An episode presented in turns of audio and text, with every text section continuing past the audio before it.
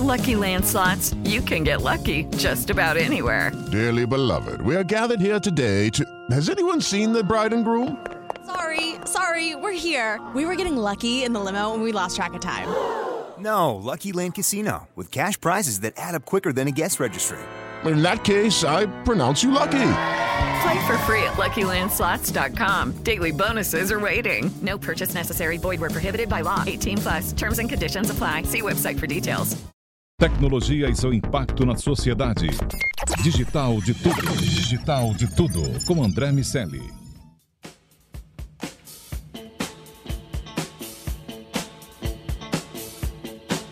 Salve, salve habitantes da sociedade digital, sejam muito bem-vindos. Eu sou André Miceli e esse é o Digital de Tudo, o podcast sobre o C-Level e a tecnologia, só aqui na Jovem Pan.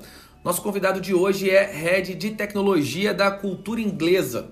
Bruno Degani, seja muito bem-vindo ao DDT. Olá, André, olá pessoal, tudo bem? Muito obrigado pelo convite, muito bacana estar aqui com vocês hoje. Muito bom. Obrigado a você. Para conversar com o Bruno, tá aqui meu amigo Iago Ribeiro. Tudo bem, Laguinho? Tudo certo, André. Vamos nessa. Vamos nessa. Bruno, vou começar pelo momento atual, entender de que forma a pandemia afetou os negócios. Claro, a gente consegue presumir do o, o movimento, o tamanho dessa, dessa, dessa ruptura e das de tirar os alunos de sala de aula, de mover o negócio também. No, caso, no seu caso, é, certamente é, você teve que tratar duas, duas movimentações importantes, não só dos alunos, mas também a dos profissionais. E eu quero entender como foi isso e também saber de você o que você acha que a pandemia vai deixar de legado na tua operação. Legal, André. Acho que essa, essa é a pergunta que mais, mais se faz, né? Qual, qual o futuro pós, pós-pandemia? Bom, falando um pouquinho primeiro do o que, que isso trouxe né, para o nosso negócio em particular. Cultura Inglesa é uma empresa de mais de 80 anos, né, uma empresa de, de ensino muito forte, muito reconhecida e que muito reconhecida até então pelo ensino presencial, operação das, das filiais, salas de aula e teve, óbvio, que se, se transformar, se, se encontrar dentro do, do contexto aí que a, que a pandemia trouxe, né? Teve uma, uma mudança muito muito rápida que foi feita, né? Isso foi até numa época que eu ainda não fazia parte do, do time da, da cultura inglesa, então esse, esse mérito não, não é meu, mas ele é muito grande, muito reconhecido aqui dentro de casa, de adequar toda uma operação, seja uma operação de sala de aula, de ensino mesmo para os nossos alunos, seja todo o entorno disso, né? As filiais fechadas e a gente passar para um modelo de centralização de atendimento, mas ainda assim sem perder toda a característica de, de acolhimento, seja o aluno, seja ao pai responsável, né, dado que boa parte da, da nossa operação, dos nossos clientes, é, são crianças, são, são adolescentes. Né?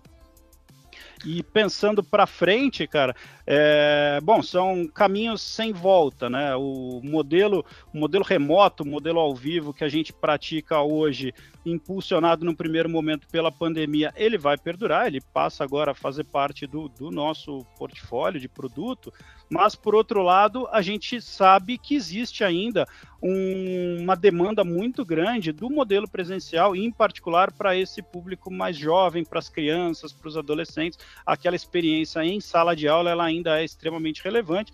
Então, isso também segue como uma parte bem importante do nosso negócio, mas enriquecido também pelo, pelo conteúdo digital, né? Pela uma experiência que ela acaba se complementando. Legal, Bruno. Eu queria voltar agora um pouco, alguns anos atrás, e falar um pouco sobre a tua carreira, né?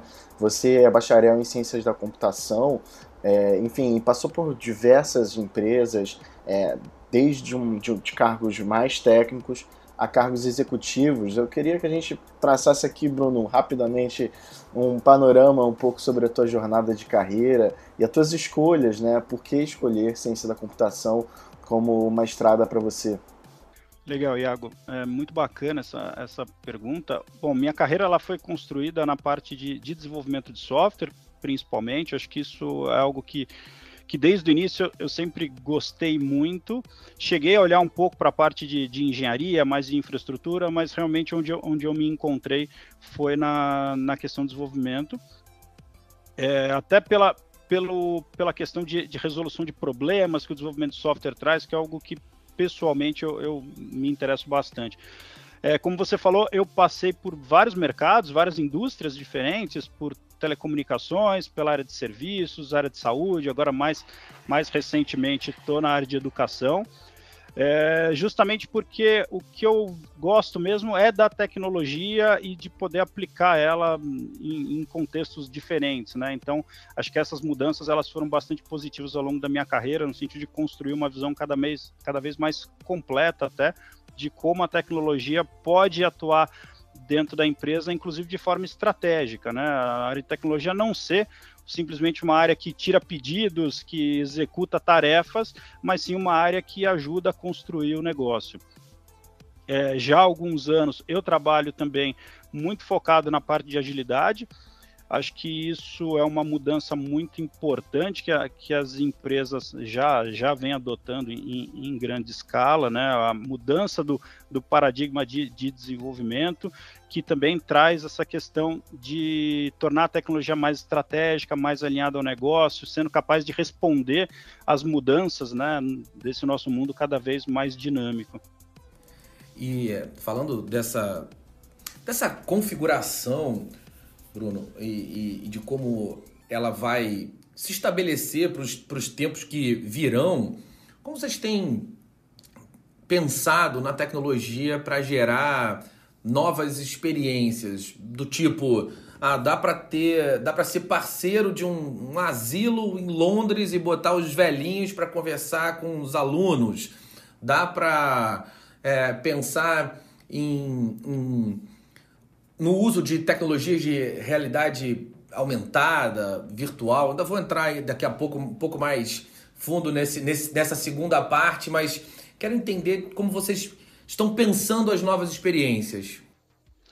Legal, André. A gente, a gente vem trabalhando já há algum tempo, isso daí até foi uma iniciativa que ela começou antes da, da do contexto da, da pandemia, de, de evoluir como que a gente ensina os nossos alunos, né? Seja trazendo uma experiência com elementos digitais, uma experiência que traz a gamificação, que principalmente quando a gente fala da, de crianças e adolescentes, é um ponto muito forte aqui de, de engajamento desse, desses alunos. A gente também vem trabalhando na, na questão da própria sala de aula, de, de mudar a forma de, de trabalho, de trazer a questão do, do trabalho colaborativo, que muita gente usa até na parte de desenvolvimento A, desenvolvimento de produto, também para a realidade de, de, uma, de uma sala de aula. Então, isso são questões que a gente vem trabalhando aqui dentro da cultura inglesa. Sobre realidade aumentada, a parte imersiva, né? Agora, recentemente, a gente teve o Facebook anunciando sua mudança de, de nome e foco de estratégia na questão do, do metaverso eu acho que tem um caminho grande a ser explorado. Acho que algumas coisas ainda ainda precisam amadurecer um pouco mais, né, para a gente ter um caminho mais claro de até onde isso daí vai, vai seguir, mas com certeza abre muitas possibilidades, né? Você tem empresas grandes como como o Facebook, agora Meta, a Microsoft, investindo de novo, nessas, nessa, nesses temas, eu acho que abre muito espaço para gente, a gente discutir também no contexto da educação. Né? No passado, o Google puxou isso, né? mas acabou, talvez a tecnologia ainda não tivesse maduro o suficiente, de certa forma foi algo que ficou meio engavetado, né? Mas acho que agora tem uma segunda tentativa e existe uma expectativa grande do que, que a gente vai conseguir fazer sim. E Bruno, é, a cadeira de CTO, ela é uma das cadeiras do C-Level, CTO e de CIO, né? É uma das cadeiras que está mais envolvidas é, é, com, com problemas e necessidades é, críticas da empresa, né? seja na área de segurança ou seja na área de conseguir aproveitar oportunidades. Né? Você tem, de um lado, a, a questão do cybercrime é, crescendo e se sofisticando, ao mesmo tempo que a necessidade de inovar de, de conseguir responder com agilidade é, aos novos cenários é crescente. Então, isso tudo vai criando né, um cenário de complexidade para a área como um todo de tecnologia é, que antes não foi visto até o momento nessa proporção. Né? Como você tem é, enxergado esses dois contextos é, que eu apresentei aqui para a realidade da cultura inglesa, mas também para a realidade da tecnologia como um todo, né? para esse cargo de CTO e CIO? É, sem, sem dúvida, acho que a, no, a nossa vida está ficando cada vez mais complexa, né? É, se por um lado a tecnologia ela vem, ela vem facilitando temas importantes, como por exemplo a questão de infraestrutura, com toda toda a facilidade que, que as nuvens trouxeram para a nossa operação, outras questões elas vêm ganhando complexidade. Né? A questão de cybersecurity, nesse momento, ela é uma preocupação realmente é, essencial para qualquer, qualquer empresa. Né? A gente vem acompanhando a quantidade de, de ataques que tem acontecido. Acho que isso não, não é algo mais que possa ficar limitado a um controle de firewall e antivírus, que é o básico do básico, que muitas vezes é o que realmente é feito nas empresas, mas olhar com uma visão muito mais ativa, né? seja em procedimento, processos, é, soluções de tecnologia, para se manter cada vez mais protegido e principalmente é, com, conseguindo responder rápido às ameaças que venham a surgir. Né? Acho que isso são é, é, de fato, acho que é das maiores preocupações de, de qualquer pessoa nessa, nessa posição, com certeza está entre as minhas maiores preocupações. E tem a questão do negócio, né? Da área, de novo, ser uma área de tecnologia, é uma área que ela habilita o negócio, é uma área estratégica, é uma área que ela tem que estar tá pronta para responder à mudança e ela tem que estar tá muito próxima da ponta, né? Então a gente tem que estar tá tem que conhecer a operação, tem que entender as dores do cliente. A área de tecnologia ela não é mais uma área que ela, ela pode se limitar a receber um pedido de uma área de negócio e acatar aquele pedido. Mais que isso, a gente precisa entender o contexto do negócio, as dores do nosso cliente, e nisso todo o pensamento digital, ágil, ele colabora, né? Porque tem toda a questão de você tendo o cliente no centro, se preocupar com a jornada dele, quais as dores, e aí a partir delas você identificar as suas oportunidades, inclusive. Então, isso daí é uma preocupação também, a gente está tá estruturado para trabalhar assim, mas segue, segue evoluindo nesse, nesse tema também, de cada vez mais próximo da operação, com uma visão crítica, e crítica no sentido de o que é, que é melhor para o nosso cliente, o que é, que é melhor para o nosso negócio. Bruno, quando você fala de explorar essa relação com a área de negócios, fico pensando é, se o fato de ser uma empresa educacional e, e, e ter o, o, desenho da operação que, que vocês têm, se muda um pouco essa figura de quem é o cliente e, e de quem a tecnologia se, com quem a tecnologia se relaciona, de que maneira isso funciona, porque no, no modelo tradicional é, a gente tem ali marketing, vendas, operações e afins demandando para TI e TI vai ali organizando, priorizando os projetos com a, dire, a, com a, com a diretoria, enfim, tem um, um desenho operacional que é mais natural. O quanto a área educacional interfere nesses pedidos? Professores, coordenadores, o quanto isso tem, quanto, quanto esse grupo dentro da empresa, é, ele, ele vira cliente de TI também? Não, perfeito. Bom, a, a, cultura inglesa tem uma área acadêmica muito bem, muito bem estruturada, né? E essa área acadêmica ela é muito próxima do, do time de tecnologia. Até porque a nossa, nossas principais oportunidades de inovação, elas vão estar na forma como a gente ensina, né? na forma como os nossos cursos são apresentados para os nossos alunos. Então, existe sim uma relação muito próxima do, da, área, da área acadêmica, assim como existe também uma área muito próxima, por exemplo, da área de operações aqui, para a gente garantir toda a questão de, de atendimento ao, ao nosso aluno.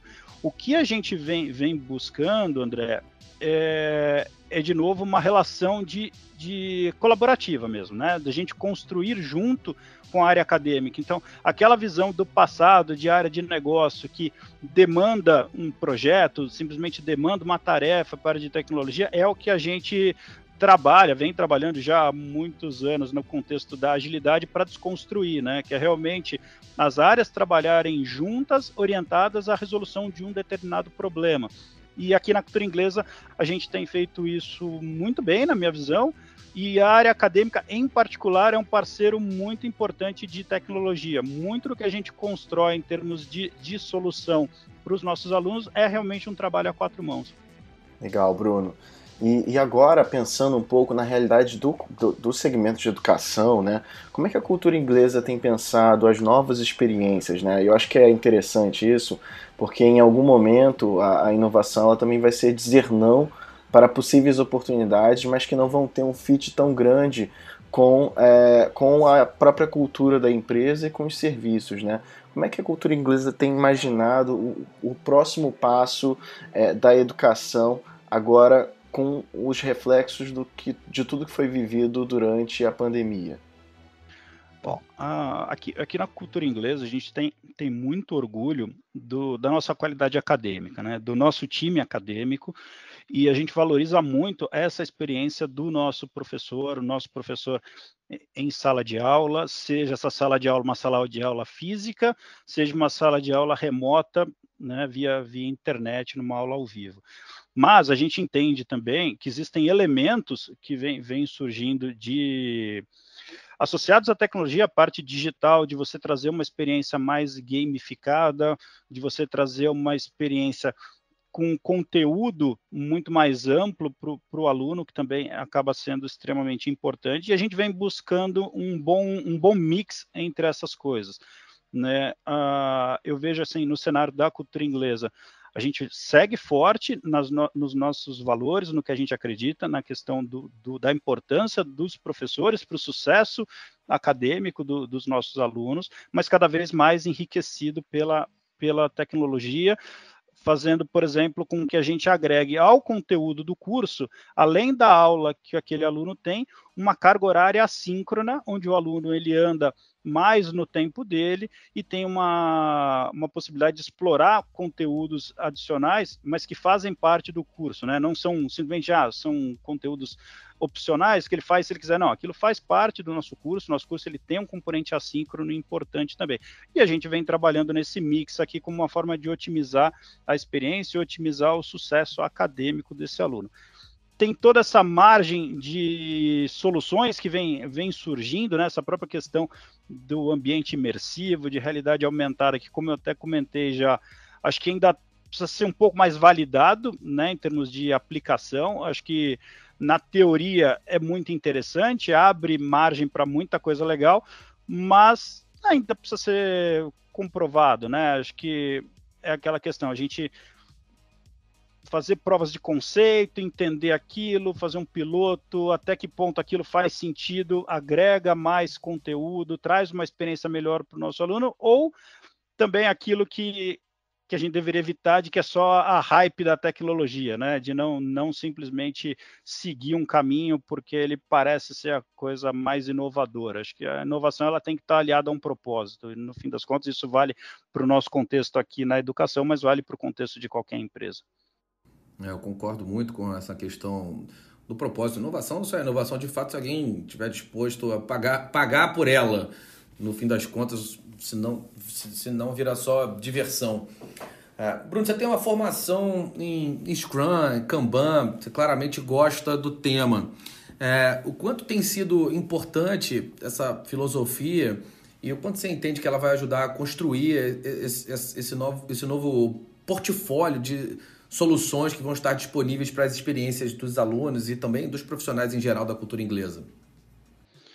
Acho que está tá completamente interligado, né? O, o, os métodos ágeis, de uma forma geral, o mindset ágil em particular, seja ele aplicado na forma de um Scrum, na forma de um Kanban, ele ele prega essa relação mais próxima com, com os nossos clientes, né? Então, ele, ele coloca essa, essa, esse trabalho a, a, quatro mãos que eu, que eu comentei realmente como sendo a forma de trabalho, né? Então, ele quebra aquele, modelo de, de silos que, de conhecimento que empresas mais antigas, em termos de, de organização, acabam, acabam seguindo, e ele acaba sendo realmente o que habilita a gente tomar as melhores decisões para o nosso cliente e principalmente fazer isso de uma forma adequada à dinâmica do mundo que a gente vive, né? A, a pessoal, a gente não, não, custa não custa lembrar que a agilidade a vantagem maior dela não é você fazer mais rápido, né? Agilidade às vezes acaba sendo um tema, um termo um pouco infeliz no sentido de que ele, ele tende a fazer as pessoas acharem que é, ser ágil é fazer rápido, mas na verdade ser ágil é você saber reagir à mudança, é você saber saber é, orientar o seu caminho conforme o contexto, né? E aí isso tem tudo a ver com o mundo que a gente vive, tem tudo a ver com esse trabalho que ele não é isolado da área de tecnologia, mas ele é um trabalho conjunto com as diferentes áreas, diferentes competências que existem na organização. Muito legal, Bruno. Para fechar, eu queria te perguntar uma coisa agora mais relacionado novamente à cadeira do CTO e do CIO, né? Acho que a gente está vendo um mundo cada vez mais complexo, como a gente conversou, a questão da inovação e a questão da cibersegurança tudo isso ao mesmo tempo, em conjunto, como forças ali impactando o trabalho das áreas de tecnologia. Mas eu queria entender sobre essa figura, sobre o papel do CTO, do CIO, o que, que o CIO tem que fazer dentro da empresa e o que, que ele não pode mais fazer dentro da empresa. Quais são as atitudes, as atividades que são cruciais para essa figura e quais são aquelas que, as, que essas figuras precisam deixar, são as atitudes, as ações que não, não fazem bem mais para as áreas de tecnologia. Perfeito. O, bom, é, é, qualquer profissional nessa cadeira, ele tem que conhecer o negócio, ele tem que conhecer a realidade do, dos seus clientes, tem que conhecer a, as dores dos seus clientes e tem que estar próximo das áreas de negócio com a postura realmente colaborativa, de, de encontrar caminhos ele tem que ser capaz também de, de trazer aquela visão da experimentação, muitas vezes para a área de negócio, de, de você não precisar investir uma quantidade muito grande de recursos para tentar resolver um problema de forma completa logo de início, mas sim trazer uma primeira solução, validar aquilo, colher um feedback, evoluir a partir daí, que é também que o, o mindset ágil prega em termos de evolução incremental. E o que uma, um CIO, um CTO não pode mais fazer é ser aquela pessoa que ela está lá simplesmente para manter o status quo, né? Aquela pessoa que ela está ali para evitar que as coisas deem problema, para que a operação sofra qualquer tipo de, de instabilidade. Por quê? Porque a forma que muitas vezes se faz para não ter instabilidade é barrar as iniciativas de negócio. E isso não, não cabe no, no contexto atual, no contexto do, de uma empresa moderna, uma empresa que vive nesse mundo dinâmico que a gente está. É, esses pensamentos são, são válidos e, e frequentemente abordados, mas não tão facilmente executados. A gente ainda, ainda vê muito head de tecnologia com uma visão, mais aquela visão de manter a, a roda girando, as luzes ligadas. E, e muitas vezes isso traz aquela percepção antiga de que TI é custo, de que tecnologia ela é muito mais um, um problema do que uma solução. Aquela visão dos computadores nasceram para resolver os problemas que não existiam antes deles nascerem.